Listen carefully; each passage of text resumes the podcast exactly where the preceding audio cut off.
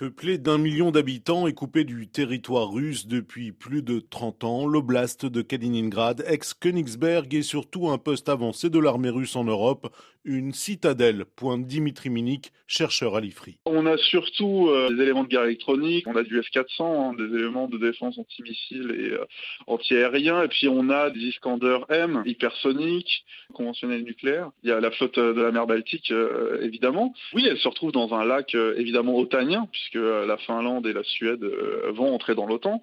Kaliningrad est très isolée. Elle a été à la fois surmilitarisée et en même temps, elle est le fruit d'une vision euh, déconnectée de la réalité des élites politico-militaires russes. Kaliningrad pourrait faire l'objet d'un blocus craint Moscou qui évoque des mesures de rétorsion. Le scénario le plus douloureux pour l'OTAN et pour les pays baltes, ce serait de s'emparer du corridor du Suvalki, de couper la seule voie terrestre entre les pays baltes et le reste des pays de l'OTAN. Ça pourrait être réclamé aussi Memel, l'ancienne ville de Memel. Memel est revenue à la Lituanie par de la tambouille interne soviétique et euh, la Russie euh, pourrait l'exiger. La Russie pourrait remettre en cause euh, ces traités internationaux qui ont permis l'entrée de la Lituanie dans l'OTAN et dans l'UE et puis, d'un point de vue économique, elle pourrait stopper ses importations de Lituanie. Le premier client de la Lituanie, ça reste la Russie. Avant-poste stratégique certes, mais aussi talon d'Achille de la Russie, car l'enclave, assure Dimitri Minik, subit du fait des sanctions occidentales